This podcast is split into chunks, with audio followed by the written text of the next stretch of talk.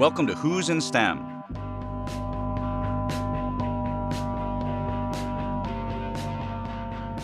I'm Ken Ono, your host and the STEM advisor to the provost and the Marvin Rosenblum Professor of Mathematics at UVA.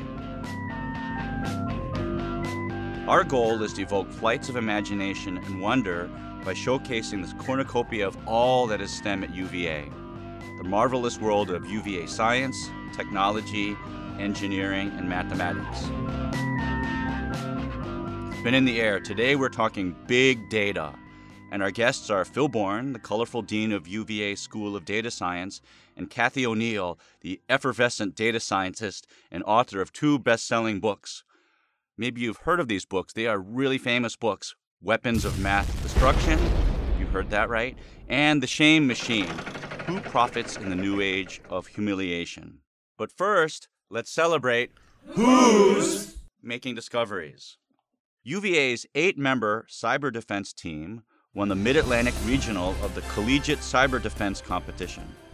They're mentored by computer science professor Yonghwi Kwon, and they're captained by fourth year WHO CS Major Emil Braggs.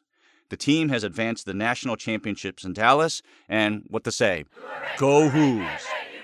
UVA School of Medicine researchers have identified a gene that plays a crucial role in determining the risk of heart attacks, aneurysms, and coronary artery disease. Led by Professor Clint Miller, the discovery advances our understanding of the causes of a wide range of conditions, including arteriosclerosis or the hardening of the arteries, and the idea is that this research will move us closer to new treatments and preventative measures. And that's who's making discoveries. As a kid in the 70s and 80s, I loved baseball. I saved up my allowance that my parents paid me in quarters, and I used these quarters to buy packs of baseball cards. Maybe you remember, there were 14 cards per pack, tightly wrapped in wax paper with a stick of stale bubblegum. My friends loved the glossy photos of the players, but me, I cared about the other side of the cards. That's where you found the numbers, the player stats, neatly organized in tables. What was there? batting averages, home runs, triples, and I spent countless hours playing with these cards. Well, that's what I called play. You see, what I did is I'd randomly pick 20 cards, 20 players, and I made my own tables. I fashioned my own tables by picking the best season from each of the 20 or so players. And it certainly helped when I had stars like Reggie Jackson and Eddie Murray randomly come up when I picked the cards. What I did is I added up the numbers to see if I somehow fashioned, in my own way, a Hall of Fame player. And for me, that was the idea of big data a ragged stack of baseball cards strapped together with a hefty rubber band. All I needed, way back then, was a pen, some paper, and my Radio Shack calculator. Let's fast forward to today, 2023. We have genuinely entered the era of big data and it's a pleasure to have with us Phil Bourne, the founding dean of the School of Data Science, and Cathy O'Neil, a world famous author, data scientist, and currently a UVA visiting scholar. Phil, Cathy, thank you for being with us. So, Phil, I'd like to start with you. What is, in your words, data science? Well, it's an interesting question. If you if you ask someone what the internet was, if you ask ten people, you're going to get ten answers. They're all going to be different, but you use it every day. And I would say data science is sort of the same thing. Many different definitions, but you're using it every day. And you know, I'll pick a definition. There's the sort of standard definition, and part statistics, part computer science, part applied math, all rolled together and applied to a whole series of different disciplines. That's one way of looking at it the way we look about it, and here at UVA and in the School of Data Science, is really the idea that it's really, you mentioned big data already, it's about this ever growing body of digital data from very many different fields that can be applied in many different ways. And when you bring that together, you, know, you can make new discoveries, and we're trying to make discoveries that have societal benefit. Oh, that's great. So, Phil, we're very lucky here at UVA. Big data is still quite new as a discipline. And you're the founding dean of UVA School of Data Science. We're lucky to have this school. This school is largely made possible thanks to a $120 million gift from the Quantitative Foundation, headed by Jaffray and Merrill Woodriff. And everyone wants to know how's it coming along? well, you only got to look out. Well, there's no window in the studio, but uh, close by, you can see a building that really is reflective of what we're doing. And so that's just part of it. I mean, I think if you really want to know what's going on, look in the eyes of the students. They'll tell you. It's quite stunning how it's coming together. So, an example we have an undergraduate minor program now that has 600 students in it, but across 70 majors, pretty much every single major in the university. So all these students want to have quant skills. You know, that's reflected in the undergraduate program we're just starting. And we also have a master's program, both residential and online. And now we have a PhD program, which is, you know, ever growing. So we had 250 applicants for that this year for probably about 10 slots. Mm. So I think that tells you something. And then there's an active research program. So it's, let's just say, it's very vibrant and growing. Right, data science, it's definitely in the air. And it's also on these t shirts that populate ground. So it's everywhere. So, Phil, joining us today is Cathy O'Neil, celebrated author and data scientist. She's on grounds this week as a UVA Distinguished Visiting Scholar. As her host, I want to hear in your words what brings her here to UVA and what does she add? Well, I think Cathy's exemplary for what we would frankly love all our students to become in some way, shape, or form. I mean, the fact that she has such a distinguished career as a mathematician, but then also has really got a breadth in terms of working in the private sector, for example. And then, of course, what we really care about, and I think it's for us going to be perhaps the biggest driver of what we do, is what I would just call this area, large area of responsible data science that Cathy exemplifies so well and has worked so hard towards, and it's really contributing in ways where people pay attention. Right. I want to add to that. As the STEM advisor, we here at UVA are quite proud of our initiatives in democracy so you heard it from Phil. This is how science, data science, plays an important role in everything we are at UVA. Cathy, known you a long time. Yeah. So I kind of want to admit this. so I first learned about you in the early 1990s when our producers weren't alive yet. I first heard about you from my friend Ken Ribet, professor, very distinguished professor at Berkeley, and he had told me you had just won the Schafer Prize, awarded by the Association for Women in Mathematics as the top undergraduate woman in mathematics in the country. You then went on to Harvard, where you wrote a PhD in arithmetic geometry on Jacobians of curves. And as this is my field, I can tell the listeners that this is really abstract stuff. It's uber theoretical, it's way out there. And today, you're a world leader in data science. Your website, Math Babe, has a huge following, Honestly, when Math Babe talks, people listen.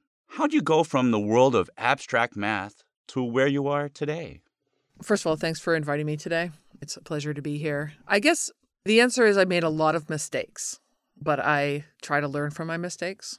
So that's the short answer. I'll then expand that a little bit. I went into finance during the financial crisis or right before the financial crisis. I learned pretty quickly what I don't want to do with my life, which is stay in finance, especially because I thought that mathematical models and the unreasonable trust that they were imbued with were part of why we had a housing bubble and a financial crisis. So it was like not great. Right. So if I remember correctly, you were part of the Occupy Wall Street. Yes. Yeah. So so once I quit finance, I joined Occupy. But actually, I started MathBabe first as an attempt to basically warn off other mathematicians from the route I had taken into finance. Then Occupy started and I joined it.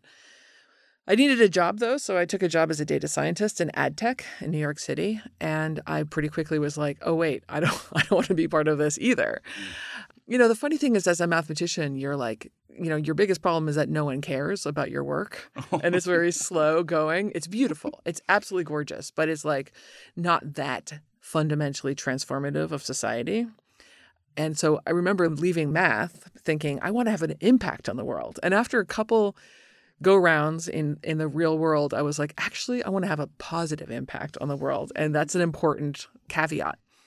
So after having left ad tech, I started researching weapons of math destruction because I was like, okay, I keep seeing the same thing happen over and over again, which is people trust math algorithms too much. We give them too much power, and they actually aren't that perfect. And in fact, they're imperfect in systematic ways that typically make lucky people luckier and unlucky people unluckier. So they're sexist, they're classist, they're racist, and that's should be expected because that's what we are as a society. So I started really digging into those questions of like, why do we trust things that are so imperfect? What is the marketing aspect of this? What is the narrative in the media?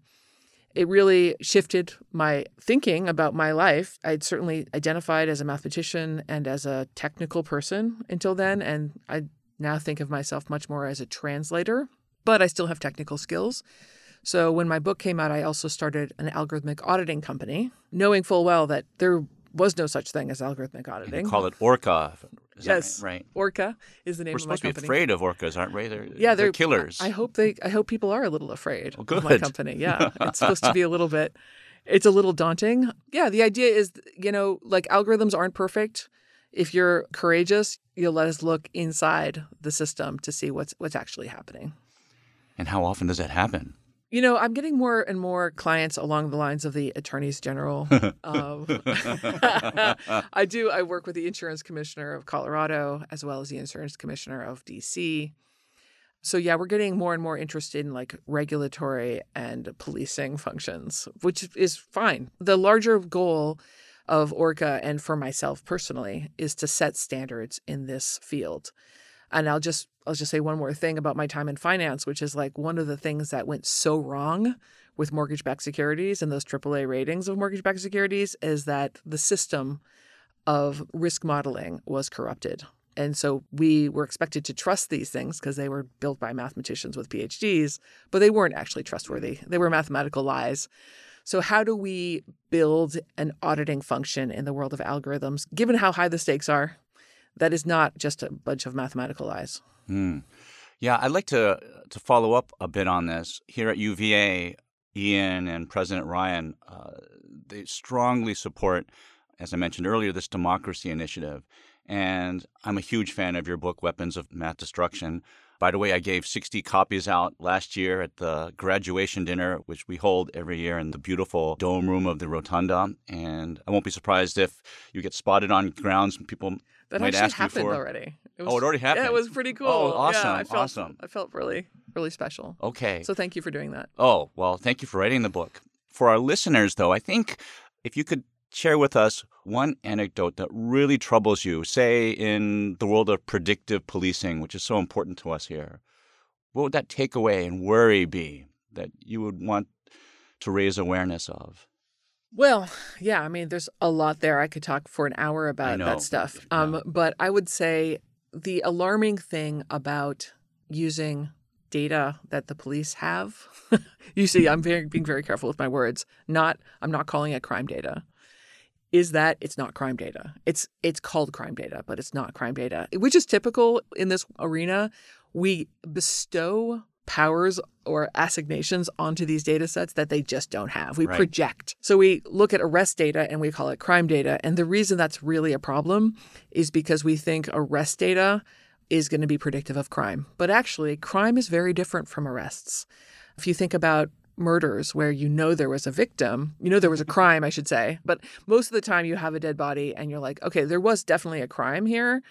Even then, it only 56% of the time leads to an arrest and less than 50% if it's the victim is black. If you think about rape, hugely underreported, hugely underreported. And depending on the politics and the trust of the police, even more underreported. And then when reported, only leads to an arrest 7% of the time. Really? Yes. So if you think about the incidence of crime on the one hand and the arrest data on the other hand, you're like, whoa, those are really different. So the idea of calling it crime data and saying the locations of previous crimes is where we should send the police, what that actually leads to is the continued pattern of over policing of the na- same neighborhoods that have been over policed historically. And for that matter, like the continued criminalization of poverty, of mental health problems, and of addiction, which arguably shouldn't be crimes. I could say a lot more about it. I'll stop there. But I guess the biggest thing I would say here is that we call it crime data. That's our bad. Like the algorithm is doing a good job predicting, but it's not predicting crime, it's predicting police. Right. It's doing a pretty good job at predicting police. Well, thank you Weapons of Math Destruction. If you don't own it, I invite you to check out a library or purchase it online. It's really one of the most important books I think ever written in data science. Now, Cathy, last year you followed up with another bestseller called The Shame Machine Who Profits in the New Era of Humiliation. What's this book about and what are the takeaways? Well, the book is about my sort of profound interest in shame. So there's a lot of personal narrative there about fat shaming and my my decision to get bariatric surgery in order to avoid diabetes and how like it was an absolutely shaming experience set up essentially in order for insurance companies to avoid paying for bariatric mm. surgery even though it's really really good for people's health in the long term but insurance companies typically don't care about the long term so basically i'm trying to understand the extent to which we as a culture are shamed by companies for profit now that's actually kind of old news when it comes to things like face cream. Like we know that women are shamed for being old so that they'll buy face cream. That's a standard thing, it's not new. One of the things that I thought through though is like the extent to which social media has sort of captured this exact notion, but it's twisted it a little bit. Whereas a company like a face cream company will shame us directly in order for us to sort of try to escape that shame by purchasing a product social media companies have figured out something trickier, which is that they get us to shame each other and they stand by while they profit off our clicking on their ads, which of course the ads themselves are also part of the shame machine. It's a devious way of profiting off of our shame, and it's probably even more problematic because at the end of the day, we are cooperating with it. We're actually we're part active of participants. Yeah, right, we're part of right. the machine. Yeah. So that's that's really what I want to get to talk to people about. I also obviously think through when is shame appropriate versus inappropriate because uh, to be clear, going back to Occupy Wall Street, every protest movement is shame based, right, right? We're right. always shame, but it's punching up shame. Right. So I try to do a taxonomy there of like what's punching up versus punching down, which is in other words, when is it appropriate to use shame? When is it inappropriate or unuseful? Very compelling. Well, in addition to all of these sobering messages, there's another elephant in the room. So I want to turn back to you, Phil. So the elephant in the room is artificial intelligence, large language models, ChatGPT, Jasper, and so on. So, Phil, as one of the leading figures in higher education, one of the deans here at UVA, can you speak to that? What's your vision of the future of higher education? Well, as you know, that the university has a task force going on at the moment, just looking at ChatGPT and these other large language models and the implications of it.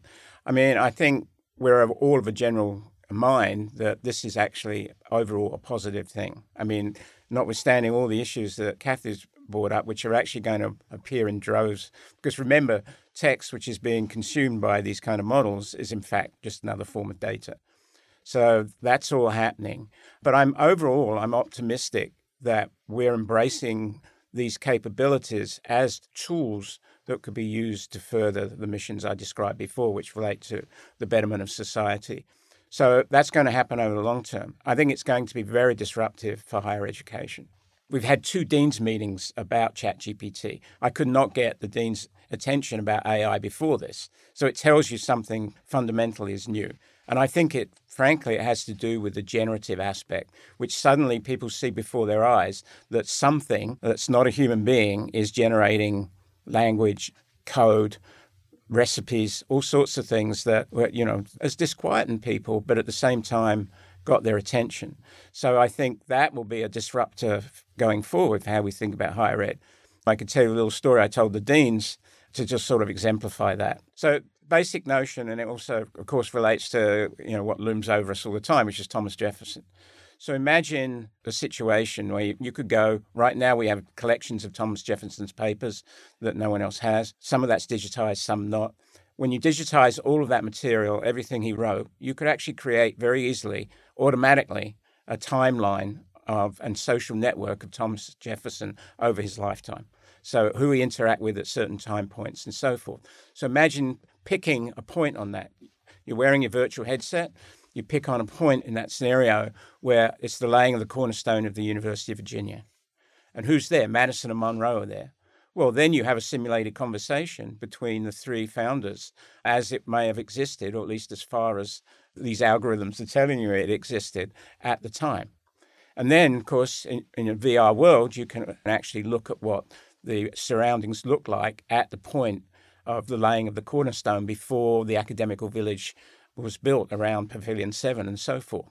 So imagine just learning history that way, that suddenly, you know, with all of those sort of capabilities, for better or worse, and there's some worse in there as well in terms of misinterpretation of that conversation, but it's going to be a compelling way to learn. And it's not the way we're even thinking about learning right now.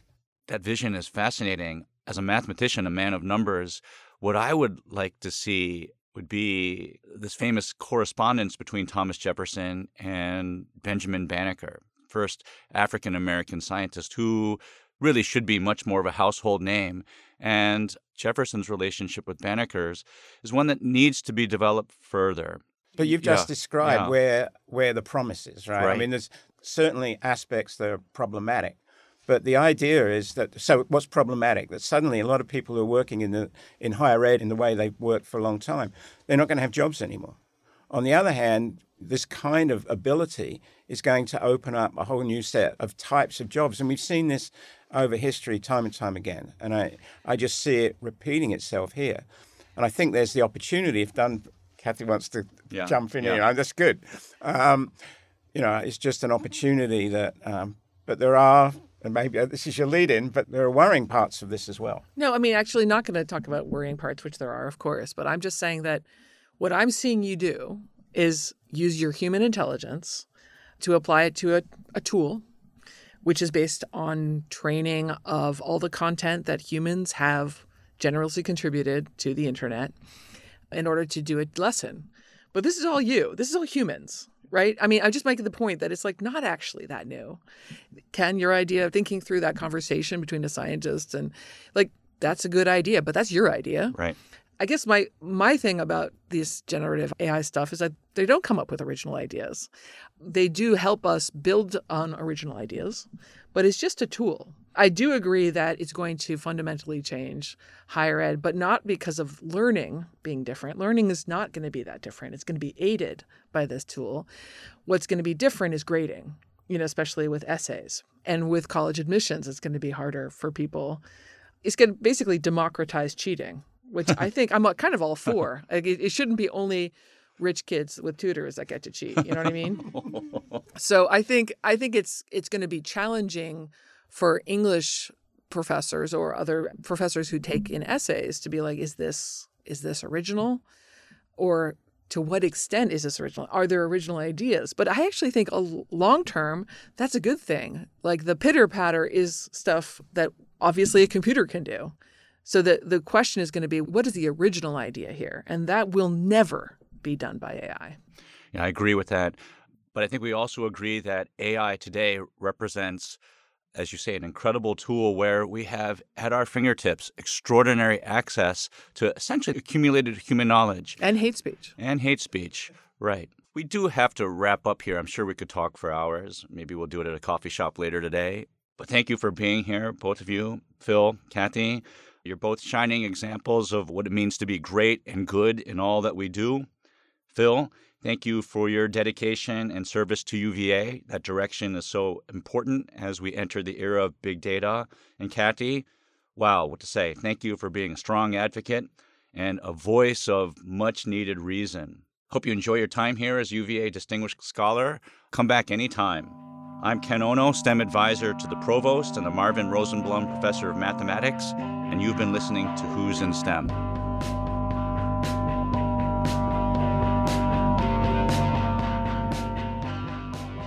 In STEM is a production of WTJU 91.1 FM in the Office of the Provost at the University of Virginia. Hoos in STEM is produced by Katherine Kossaboom, Ria Verma, Mary Gardner McGee, and Ariane Ballou. Our music is composed and performed by Robert Schneider and John Ferguson of Apples in Stereo. Follow us on Facebook, Instagram, and Twitter. Listen and subscribe to Hoos in STEM on Apple Podcasts, Spotify, or wherever you get your podcasts. We'll be back soon with another conversation about scientific and technological innovation at the university.